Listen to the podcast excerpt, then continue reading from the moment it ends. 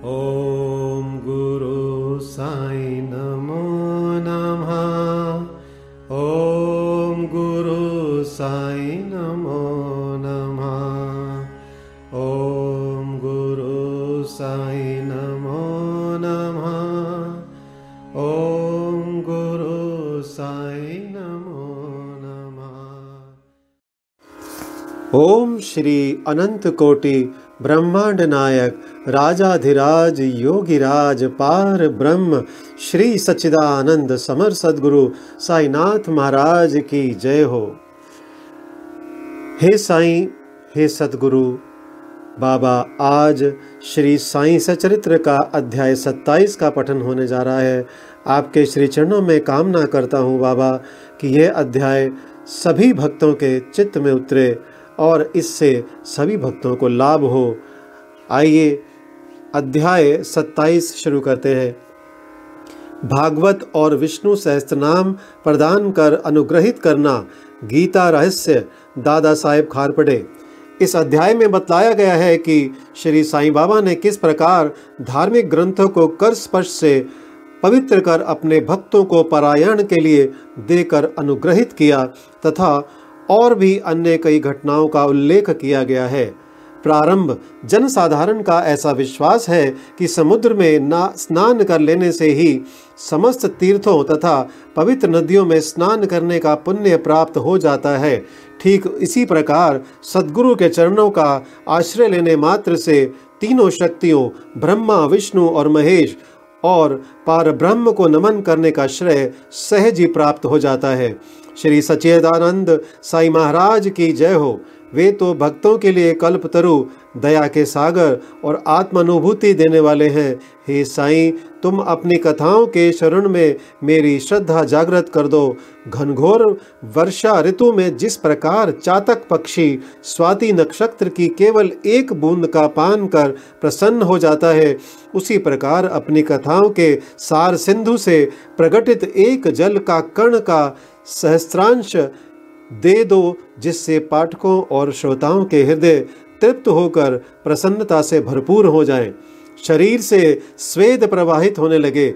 आंसुओं से नेत्र परिपूर्ण हो जाएँ, प्राण स्थिरता पाकर चित्त एकाग्र हो जाए और पल पल पर रोमांच हो उठे।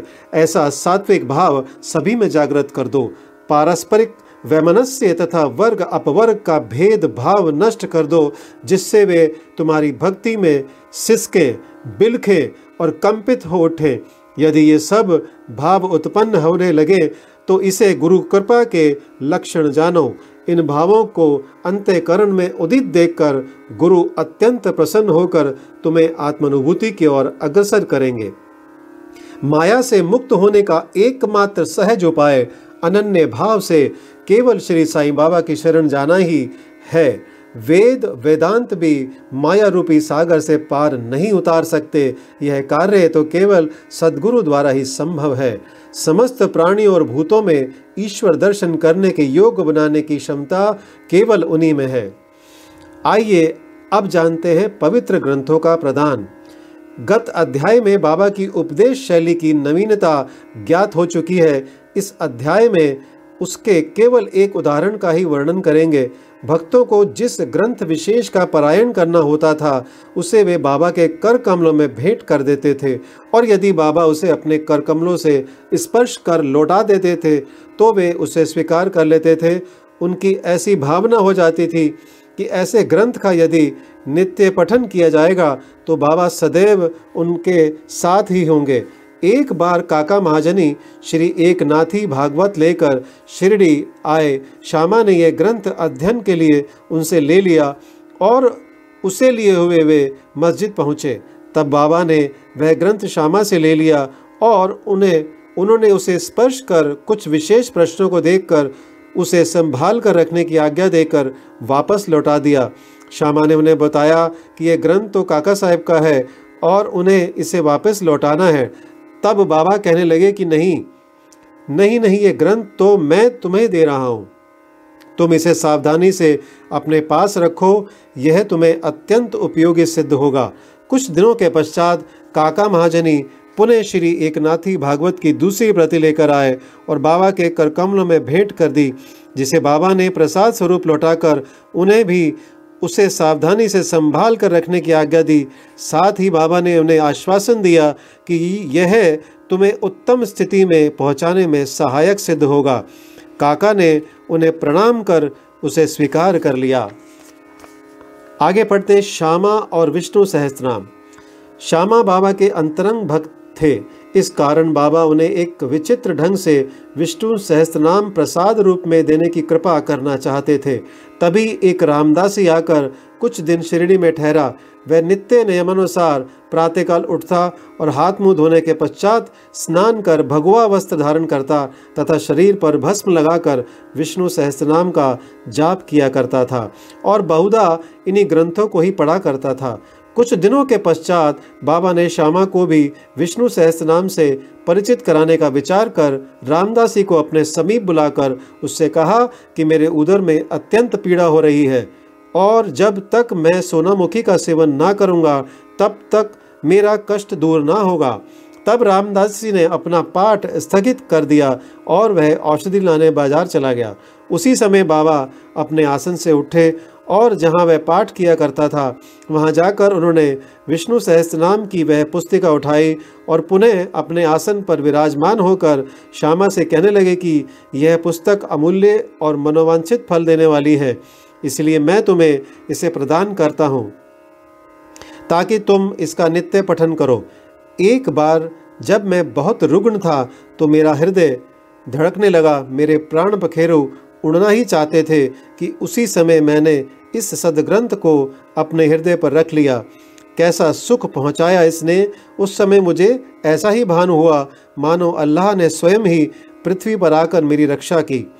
इस कारण यह ग्रंथ मैं तुम्हें दे रहा हूँ, इसे थोड़ा धीरे धीरे कम से कम एक श्लोक प्रतिदिन अवश्य पढ़ना, जिससे तुम्हारा बहुत भला होगा।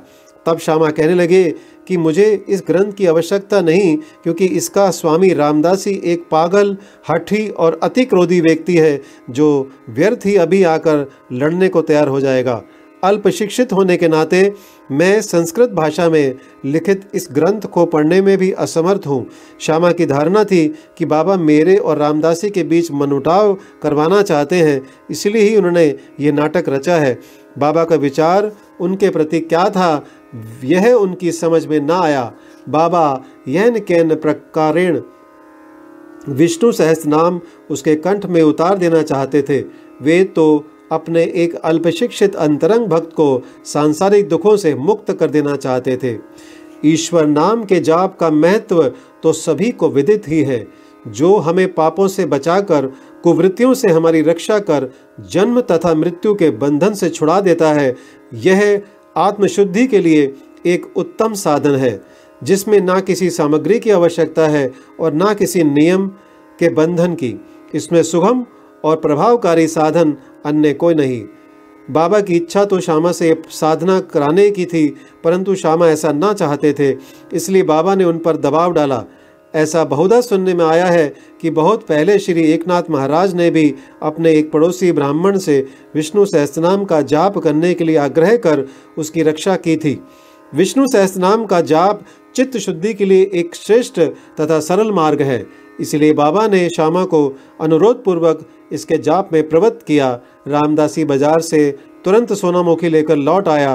अन्ना चिंचणी कर जो वहीं उपस्थित थे, प्राय पूरे नारद मुनि ही थे। और उन्होंने उक्त घटना का संपूर्ण वृत्तांत रामदासी को बता दिया। रामदासी क्रोधावेश में आकर श्यामा की ओर लपका और कहने लगा कि यह तुम्हारा ही कार्य है, जो तुमने बाबा के द्वारा मुझे उदर पीड़ा के बहाने औषधि लाने को भेजा। यदि तुमने पुस्तक ना लुटाई तो मैं तुम्हारा सिर तोड़ दूँगा। श्यामा ने उसे शांतिपूर्वक समझाया, परंतु उनका कहना व्यर्थ ही हुआ। तब बाबा प्रेम पूर्वक बोले कि, अरे रामदासी, यह क्या बात है? क्यों उपद्रव कर रहे हो? क्या श्यामा अपना बालक नहीं है? तुम उसे व्यर्थ ही क्यों गाली दे रहे हो? मुझे तो ऐसा प्रतीत होता है कि तुम्हारी प्रकृति ही उपद्रवी है। क्या तुम नम्र और मृदुल वाणी नहीं बोल सकते? तुम नित्य प्रति इन पवित्र ग्रंथों का पाठ किया करते हो और फिर भी तुम्हारा चित्त अशुद्ध ही है। जब तुम्हारी इच्छाएँ ही तुम्हारे वश में नहीं है तो तुम रामदासी कैसे? तुम्हें तो समस्त वस्तुओं से अनासक्त वैराग्य होना चाहिए। कैसी विचित्र बात है कि तुम्हें इस पुस्तक पर इतना अधिक मोह है। सच्चे रामदासी को तो ममता त्याग कर समदर्शी होना चाहिए। तुम तो अभी बालक श्यामा से केवल एक छोटी सी पुस्तक के लिए झगड़ा कर रहे हो। जाओ अपने आसन पर बैठो। पैसों से पुस्तकें तो अनेक प्राप्त हो सकती हैं, परंतु मनुष्य नहीं। उत्तम विचारक बनकर विवेकशील हो। पुस्तक का मूल्य ही क्या है? और उससे श्यामा को क्या प्रयोजन? मैंने स्वयं उठकर यह पुस्तक उसे दी थी। यह सोचकर कि तुम्हें तो यह पुस्तक पूर्णता कंठस्थ है। श्यामा को इसके पठन से कुछ लाभ पहुँचे, इसलिए मैंने उसे दी दी। बाबा के ये शब्द कितने मृदु और मार्मिक तथा अमृत तुल्य हैं, इनका प्रभाव रामदासी पर पड़ा। वह चुप हो गया, तथा फिर श्यामा से बोला कि मैं इसके बदले में पंचरत्नी गीता की एक प्रति स्वीकार कर लूँगा। तब श्यामा भी प्रसन्न होकर कहने लगे कि एक ही क्यों? मैं तो तुम्हें उसके बदले में दस प्रतियाँ देने को तैयार हूँ। इस प्रकार ये विवाद तो शांत हो गया। परंतु अब प्रश्न ये आया कि रामदासी ने पंचरत्नी गीता के लिए एक ऐसी पुस्तक जिसका उसे कभी ध्यान भी ना आया था, इतना आग्रह क्यों किया? और जो मस्जिद में हर दिन धार्मिक ग्रंथों का पाठ करता हो वह बाबा के समक्ष ही इतना उत्पाद करने पर क्यों उतारू हो गया? हम नहीं जानते कि इस दोष का निराकरण कैसे करें। और किसे दोष ठहराएँ? ठहरावे हम तो केवल इतना ही जान सके हैं कि यदि इस प्रणाली का अनुसरण ना किया गया होता तो विषय का महत्व और ईश्वर नाम की महिमा तथा श्यामा को विष्णु सहस्त्र नाम के पठन का शुभ अवसर ही प्राप्त न होता। इससे यही प्रतीत होता है कि बाबा के उपदेश की शैली और उसकी प्रक्रिया अद्वितीय है। श्यामा ने धीरे धीरे इस ग्रंथ का इतना अध्ययन कर लिया और उन्हें इस विषय का इतना ज्ञान हो गया कि वह श्रीमान बूटी साहेब के दामाद professor G G Narke, M A, engineering college Poona को भी उसका यथार्थ अर्थ समझाने में पूर्ण सफल हुए। गीता रहस्य ब्रह्म विद्या अध्यात्म का जो भक्त अध्ययन करते उन्हें बाबा सदैव प्रोत्साहित करते थे। इसका एक उदाहरण है कि एक समय बापू साहेब जोग का एक पार्सल आया, जिसमें श्री लोकमान्य तिलक कृत गीता भाष्य की एक प्रति थी। जिसे कोख में दबाए हुए वे मस्जिद में आए। जब वे चरण वंदना के लिए झुके तो वे पार्सल बाबा के श्री चरणों में गिर पड़ा। तब बाबा उनसे पूछने लगे कि इसमें क्या है? श्री जोग ने तत्काल ही पार्सल से वह पुस्तक निकालकर बाबा के कर कमरों में रख दी। बाबा ने थोड़ी देर उसके कुछ पृष्ठ देखकर जेब से एक रुपया निकाला और उसे पुस्तक पर रखकर जोग को लौटा दिया और कहने लगे, इसका ध्यानपूर्वक अध्ययन करते रहो, इससे तुम्हारा कल्याण होगा। श्रीमान और श्रीमती खारपटे। एक बार श्री दादा साहेब खारपटे सकुटुंब शिरडी आए और कुछ मास वहीं ठहरे। उनके ठहरने के नित्य कार्यक्रम का वर्णन श्री साईलीला पत्रिका के प्रथम भाग में प्रकाशित हुआ है। दादा कोई सामान्य व्यक्ति ना थे। वे एक धनाढ़ और अमरावती यानी बरार के सुप्रसिद्ध वकील तथा केंद्रीय धारासभा दिल्ली के सदस्य थे। वे विद्वान और प्रवीण वक्ता भी थे। इतने गुणवान होते हुए भी उन्हें बाबा के समक्ष मुँह खोलने का साहस ना होता था। अधिकांश भक्तगण तो बाबा से हर समय अपनी शंका का समाधान कर लिया करते थे। केवल तीन व्यक्ति खारबड़े नूलकर और बूटी ही ऐसे थे जो सदैव मौन धारण किए रहते तथा अति विनम्र और उत्तम प्रकृति के व्यक्ति थे। दादा साहेब विधर्ण्य स्वामी द्वारा रचित पंचदशी नामक प्रसिद्ध संस्कृत ग्रंथ जिसमें अद्वैत वेदांत का दर्शन है। उसका विवरण दूसरों को तो समझाया करते थे, परंतु जब वे बाबा के समीप मस्जिद में आए तो वे एक शब्द का भी उच्चारण ना कर सके। यथार्थ में उन्हें कोई व्यक्ति चाहे वह जितना वेद वेदांतों में पारंगत क्यों ना हो, परंतु ब्रह्म पद को पहुँचे हुए व्यक्ति के समक्ष उसका शुष्क ज्ञान प्रकाश नहीं दे सकता। दादा चार मास तक उनकी पत्नी सात मास वहाँ ठहरी। वे दोनों अपने शिरडी प्रवास से अत्यंत प्रसन्न थे। श्रीमती खारपड़े श्रद्धालु तथा पूर्ण भक्त थी। इसलिए उनका साई चरणों में अत्यंत प्रेम था। प्रतिदिन दोपहर को वे स्वयं नैवेद्य लेकर मस्जिद को जाती और जब बाबा उसे ग्रहण कर लेते तभी वे लौटकर अपना भोजन किया करती थी। बाबा उनकी अटल श्रद्धा की झांकी का दूसरों को भी दर्शन कराना चाहते थे। एक दिन दोपहर को वे सांझापुरी भात, सार, खीर और अन्य भोज्य पदार्थ लेकर मस्जिद में आई। और दिनों तो भोजन प्राय घंटों तक बाबा की प्रतीक्षा में पड़ा रहता था, परंतु उस दिन वे तुरंत ही उठे और भोजन के स्थान पर आकर आसन ग्रहण कर लिया और थाली पर से कपड़ा हटाकर उन्हें रुचिपूर्वक भोजन करना प्रारंभ कर दिया। तब श्यामा कहने लगे कि, यह पक्षपात क्यों? दूसरों की थालियों पर तो आप एक दृष्टि तक नहीं डालते, उल्टा उन्हें फेंक देते हैं। परंतु आज इस भोजन को आप बड़ी उत्सुकता और रुचि से खा रहे हैं। आज इस बाई का भोजन आपको इतना स्वादिष्ट क्यों लगा? यह विषय तो हम लोगों के लिए एक समस्या बन गया है। तब बाबा ने इस प्रकार समझाया, सचमुच ही इस भोजन में एक विचित्रता है। पूर्व जन्म में यह बाई एक व्यापारी की मोटी गाय थी, जो बहुत अधिक दूध देती थी। पशुओं ने त्याग त्याग कर इसने एक माली के कुटुंब में जन्म लिया। उस जन्म के उपरांत फिर यह एक क्षत्रिय वंश में उत्पन्न हुई और इसका ब्याह एक व्यापारी से हो गया। दीर्घ काल के पश्चात इनसे भेंट हुई है, इसलिए इनकी थाली में से प्रेम पूर्वक चार ग्रास तो खा लेने दो, ऐसा कहकर बाबा ने भरपेट भोजन किया और फिर हाथ मुँह धोकर और तृप्ति की चार पाँच डकारे लेकर वे अपने आसन पर पुनः आ विराजे। फिर श्रीमती खारपड़े ने बाबा को नमन किया और उनके पाद सेवन करने लगी। बाबा उनसे वार्तालाप करने लगे और साथ साथ उनके हाथ भी दबाने लगे। इस प्रकार परस्पर सेवा देख, करते देख श्यामा मुस्कुराने लगे और बोले कि देखो तो यह एक अद्भुत दृश्य है कि भगवान और भक्त एक दूसरे की सेवा कर रहे हैं। उनकी सच्ची लगन देखकर बाबा अत्यंत कोमल तथा मृदु शब्दों में अपने श्रीमुख से कहने लगे कि अब सदैव राजा राम राजा राम का जाप किया करो और यदि तुमने इसका अभ्यास क्रमबद्ध कर लिया तो तुम्हें अपने जीवन के ध्येय की प्राप्ति अवश्य हो जाएगी। तुम्हें पूर्ण शांति प्राप्त होकर अत्यधिक लाभ होगा। आध्यात्मिक विषयों से अपरिचित अपरिचित व्यक्तियों के लिए यह घटना साधारण सी प्रतीत होगी। परंतु शास्त्रीय भाषा में यह शक्तिपात के नाम से विदित है, अर्थात गुरु द्वारा शिष्य में शक्ति संचार करना। बाबा के वे शब्द कितने शक्तिशाली और प्रभावकारी थे, जो एक क्षण में ही हृदय कमल में प्रवेश कर गए और वहाँ अंकुरित हो उठे। यह घटना गुरु शिष्य संबंध के आदर्श की धोतक है। गुरु शिष्य दोनों को एक दूसरे को अभिन्न जानकर प्रेम और सेवा करनी चाहिए, क्योंकि उन दोनों में कोई भेद नहीं है। वे दोनों अभिन्न और एक ही हैं, जो कभी पृथक नहीं हो सकते। शिष्य गुरुदेव के चरणों पर मस्तक रख रहा है, यह तो केवल बाह्य दृश्य मात्र है।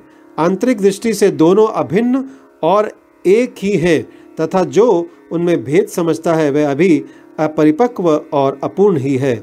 श्री सद्गुरु साईनाथ प्रणमस्तु शुभम भवतु, ओम साई